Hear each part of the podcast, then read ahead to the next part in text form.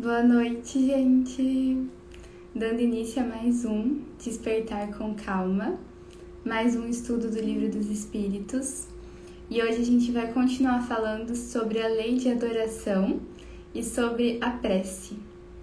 Então, antes de iniciar o estudo de hoje, eu convido vocês a fecharem os olhos comigo no momento de oração. E nesse momento eu dou início ao estudo de hoje à noite. Eu peço a proteção e o amparo dos nossos guias espirituais, de todos os espíritos de luz que participam desse estudo junto com a gente. E peço para que eles possam estar nos guiando e nos intuindo pelas melhores reflexões diante de cada uma das questões e eu peço para que, apesar de todas as minhas imperfeições, eu possa estar aqui como um instrumento para levar a sua mensagem, Senhor, e que a gente possa irradiar a luz desse estudo para todos os seres que necessitem dela. Que assim seja. Então, ontem a gente falou sobre a divisão da lei natural, da lei de Deus, em dez leis, que é a divisão de Moisés. Então, agora nos próximos capítulos eu vou sempre relembrar essa divisão e aí continuar de onde a gente parou. Então, a lei natural é dividida em lei de adoração, do trabalho, da reprodução, da conservação, da destruição, da sociedade, do progresso, da igualdade, da liberdade e, enfim, a lei de justiça, amor e caridade. E aí a gente está estudando agora uma de cada vez. Então, dentro da lei de adoração, na questão 657, Kardec vai perguntar aos espíritos: Os homens que se abandonam à vida contemplativa, não fazendo nenhum mal e não pensando senão em Deus, têm algum mérito aos seus olhos? Então a gente pensa aqui nas pessoas que, por exemplo, vivem em meditação, né? Uma pessoa que não está fazendo mal a ninguém, porém que não está fazendo bem, bem ativo a ninguém também. Eles têm mérito aos olhos de Deus? E aí a resposta dos espíritos é não. Porque se eles não fazem o mal, não fazem o bem e são inúteis. Aliás, não fazer o bem já é um mal. Deus quer que se pense nele, mas não quer que se pense apenas nele, visto que deu ao homem deveres a cumprir sobre a terra. Aquele que se consome na meditação e na contemplação não faz nada de meritório aos olhos de Deus, posto que sua vida é toda pessoal e inútil à humanidade e Deus lhe pedirá contas do bem que não haja feito. Essa resposta achei super interessante e eu sou a maior fã de meditação, quem me conhece sabe. Mas eu acho muito importante a gente ter esse lembrete. Eu vejo que é muito fácil a gente entrar nesse mundo, entre aspas, espiritual, da meditação, do yoga, e às vezes acabar esquecendo da vida terrena e esquecendo dos nossos deveres aqui na Terra, dos nossos deveres e da importância daquilo que é material. Então, sim, é muito importante ter momentos de meditação, de oração, momentos de introspecção, de ter o pensamento voltado somente para Deus, mas é importante que esses sejam momentos entre os momentos de trabalho no mundo material. Então, nós estamos encarnados em um corpo material e nós temos missões materiais. Sim, nós somos seres espirituais, mas agora nós estamos aqui no planeta Terra para trabalhar no planeta Terra. Então é muito importante esses momentos de centramento, esses momentos de recordar quem nós realmente somos, por que estamos aqui, mas tão importante quanto é a gente ter os momentos de trabalho. E a gente já viu isso também no, quando a gente estava falando sobre o bem e o mal, que não adianta apenas não fazer o mal, é necessário fazer o bem de forma ativa. Então, quando a gente permanece estagnados, quando a gente permanece na neutralidade, quando a gente permanece apenas contemplando, a gente não vai evoluir. A gente precisa do movimento ativo, do trabalho, para que aconteça a nossa evolução. Então agora a gente vai começar a falar sobre a prece dentro da lei de adoração. Na questão 658, Kardec questiona: A prece é agradável a Deus? E os espíritos respondem: A prece é sempre agradável a Deus quando é ditada pelo coração, porque a intenção é tudo para Ele, e a prece do coração é preferível a que se pode ler, por bela que seja, se a lês mais com os lábios do que com o pensamento. A prece é agradável a Deus quando é dita com fé, fervor e sinceridade. Mas não creiais que ele seja tocado pelo homem fútil, orgulhoso e egoísta, a menos que isso seja de sua parte um ato sincero de arrependimento e de verdadeira humildade. Então, a prece ela tem um papel enorme, muito, muito importante e ela chega até Deus, desde que ela seja feita através do nosso coração, desde que ela seja feita com muita sinceridade e desde que ela seja compatível com a nossa conduta. Então, quando a prece ela é simplesmente lida com os lábios, ela não vai ter nem perto da, do poder e da energia que ela teria se fosse feita mesmo que com palavras mais simples, mas que advindas do nosso coração. Na questão 659, Kardec questiona: Qual é o caráter geral da prece? E os espíritos respondem: A prece é um ato de adoração. Orar a Deus é pensar nele, aproximar-se dele e colocar-se em comunicação com ele. Pela prece, pode se propor três coisas: louvar, pedir e agradecer. Então, orar nada mais é do que se aproximar de Deus. Na questão 660, Kardec questiona: A prece torna o homem melhor? E os espíritos respondem: Sim, porque aquele que ora com fervor e confiança é mais forte contra as tentações do mal e Deus lhe envia os bons espíritos para o assistir. É um socorro que não é jamais recusado quando pedido com sinceridade. Então, sim, a prece ela tem o poder de nos transformar e de transformar os nossos sentimentos, de nos ajudar, de nos dar forças. E eu acho que um exemplo prático aqui que a gente pode pensar, e é uma coisa que eu pratico muito na minha vida, é quando me vejo com sentimentos que eu percebo. Percebo que eu estou num sentimento que não é benéfico para mim. Eu estou num sentimento de inveja, de raiva, de ciúmes, de tristeza, enfim.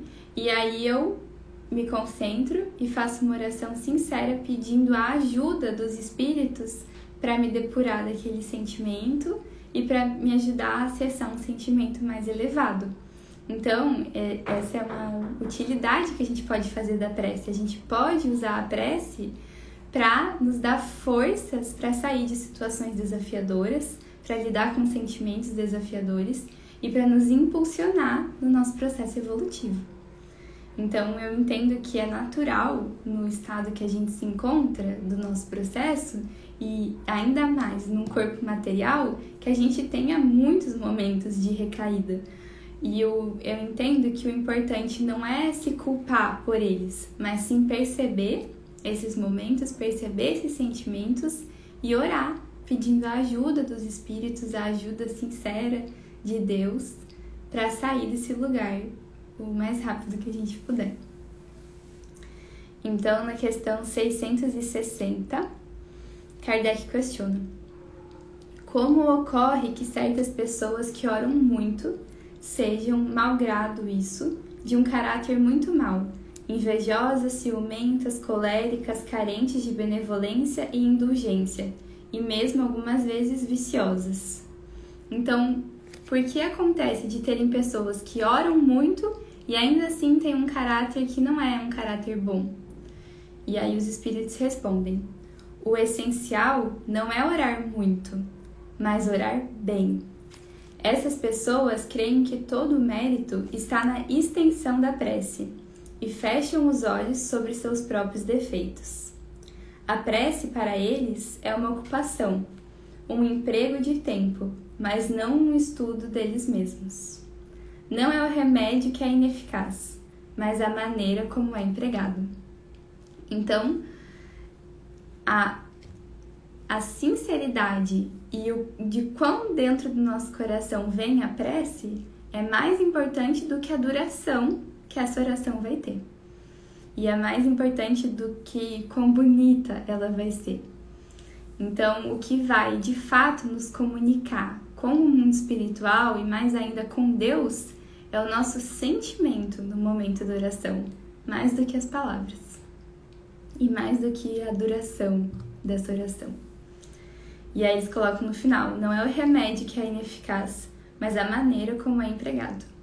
E aqui eu só vou fazer um adendo que eu entendo o seguinte: apesar de que a gente está vendo aqui que simplesmente falar a oração não tem o efeito da oração, eu sinto que às vezes é necessário que a gente comece simplesmente falando, porque naquele momento a gente ainda não está conseguindo orar com uma genuidade que seria o ideal, e às vezes da gente se colocar nesse lugar de começar a rezar porque eu sei que eu preciso, mesmo que não seja ainda sincero, pode ser que isso te leve para um lugar de estar tá orando de maneira sincera, sabe? E eu vejo isso porque eu faço muito um exercício de que tem momentos em que eu não tô me sentindo grata. Tem momentos em que, inclusive, eu estou me sentindo ingrata. E aí eu começo a rezar e eu começo, como que por obrigação, a agradecer por coisas muito simples. Tipo, começo a agradecer por eu ter um corpo com duas pernas e dois braços. Começo a agradecer pelo céu, pelas flores, pelas árvores. E no início são só palavras. E aí daqui a pouco eu percebo que essas só palavras se transformam em um sentimento de verdadeira gratidão, porque eu começo a perceber em quanto eu tenho para agradecer. Então, assim, que a gente também não entenda que é só negativo você orar só com as palavras, porque isso pode te levar até algum lugar. E a gente sabe que as orações, assim como os mantras, muitas vezes elas funcionam por uma frequência vibratória do som que a gente emana quando a gente está preferindo elas. Então, assim, ainda que naquele momento você possa não estar sentindo nada, mas você quer criar esse hábito de orar, você quer usar isso como um escudo, você quer usar isso como uma forma de proteção, mas você ainda não sente, continua tentando, sabe? Se você realmente quer isso. E aí pode ser que de simplesmente palavras isso vire algo que realmente vem do coração e que realmente é forte. E a gente sente a diferença de quando são só palavras e quando vem do coração. Então, na questão 661, Kardec questiona: Pode-se utilmente pedir a Deus que nos perdoe nossas faltas? Então os espíritos respondem: Deus sabe discernir o bem e o mal. A prece não oculta as faltas. Aquele que pede a Deus o perdão de suas faltas não o obtém senão mudando de conduta. As boas ações são as melhores preces, porque os atos valem mais do que palavras. Então, a gente pode pedir perdão em nossas orações? É claro que sim. Mas o perdão verdadeiro, ele vem quando a gente muda de conduta. E eles nos trazem no final. Os atos valem mais do que palavras. Então, se eu quero o perdão espiritual, o perdão de Deus e mais ainda, às vezes, o meu próprio perdão, é necessário que eu mude de conduta, para que aí sim esse perdão possa chegar até mim. Então, na questão 662, Kardec questiona: Pode-se orar utilmente por outros? E aí os espíritos respondem: O espírito daquele que ora age por sua vontade de fazer o bem. Pela prece, ele atrai para si os bons espíritos que se associam aos, ao bem que quer fazer. Possuímos em nós mesmos, pelo pensamento e a vontade, um poder de ação que se estende além dos limites de nossa esfera corporal. A prece por outros é um ato dessa vontade.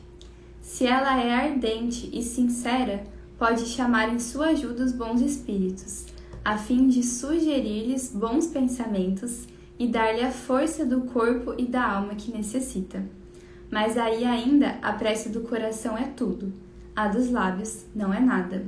Então, sim, a gente pode e a gente tem esse poder de orar pelos outros. Inclusive, eu acho que esse é o maior ato de amor que a gente pode fazer por alguém, é orar por essa pessoa. E aí, orar pedindo o quê? Orar pedindo bons pensamentos, orar pedindo uma proteção energética, a companhia de bons espíritos, pedindo força. A gente pode imaginar a pessoa em volta pela luz dourada de Cristo, né? A gente pode imaginar a cura através da chama violeta. Então a gente pode e a gente tem o poder de orar pelos outros e por aqueles que a gente ama. Na questão 663, Kardec questiona: As preces que fazemos por nós mesmos podem mudar a natureza de nossas provas e desviar-lhes do curso? Então, através da oração, a gente teria o poder de mudar as provas da nossa vida?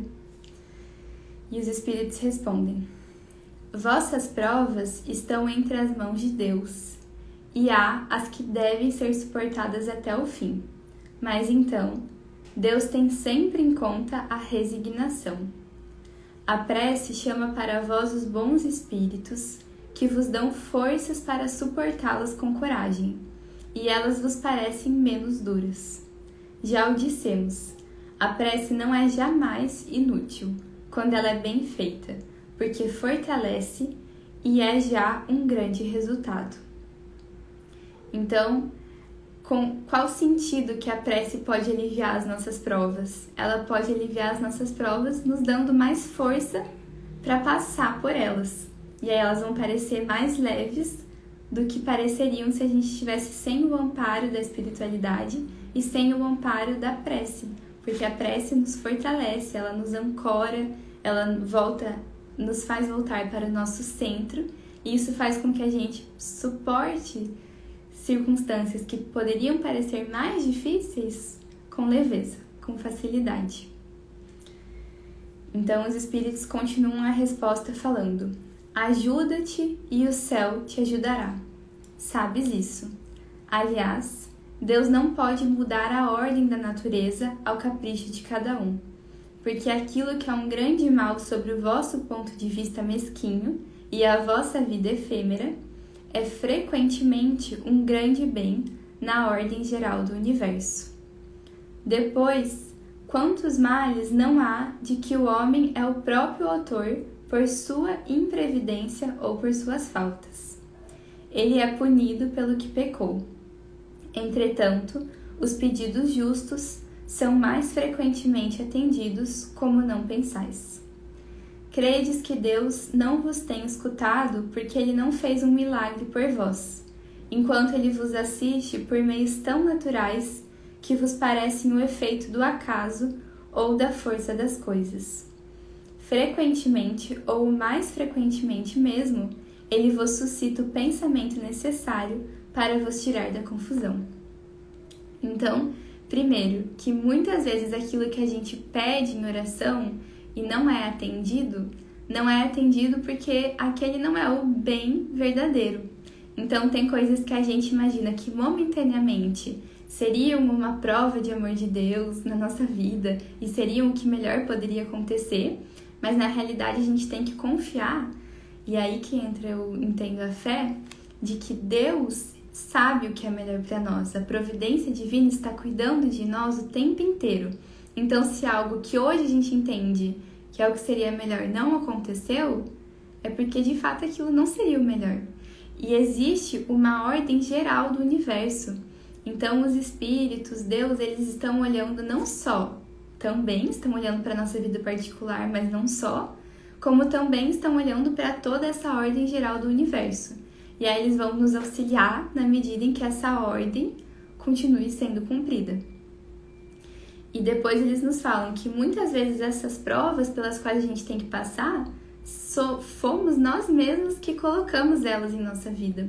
E aí é por isso que os espíritos não podem simplesmente tirá-las, a gente necessita passar por elas para cumprir com a lei de causa e efeito, para cumprir com a lei do karma. E aí que a gente vê que Deus é tão justo que as suas leis se aplicam igualmente para todos. Então, se essa lei existe, se a lei de causa e efeito existe, ela vai ser cumprida para todos os seus filhos. E é isso. Então, credes que Deus não tem nos escutado porque ele não fez um milagre por vós. Enquanto ele vos assiste por meios tão naturais que vos parecem um efeito do acaso ou da força das coisas. Então, ele nos assiste tanto e o tempo inteiro que às vezes a gente acha que ele não está nos assistindo. Mas a realidade é que todos nós temos um espírito que nos acompanha o tempo inteiro, que é o nosso guia espiritual, mas toda a espiritualidade amiga que trabalha junto com a gente, e Deus, que em última instância sempre está ali também, nos vigiando e cuidando de cada um dos seus filhos, de todos nós. E muitas vezes essa ajuda que vem de forma tão sutil é até como se fosse uma inspiração de pensamento. Então a gente não tem noção de quantas vezes pensamentos, forças que já nos ajudaram, já nos sustentaram, foram na realidade ajudas espirituais que a gente nem percebeu.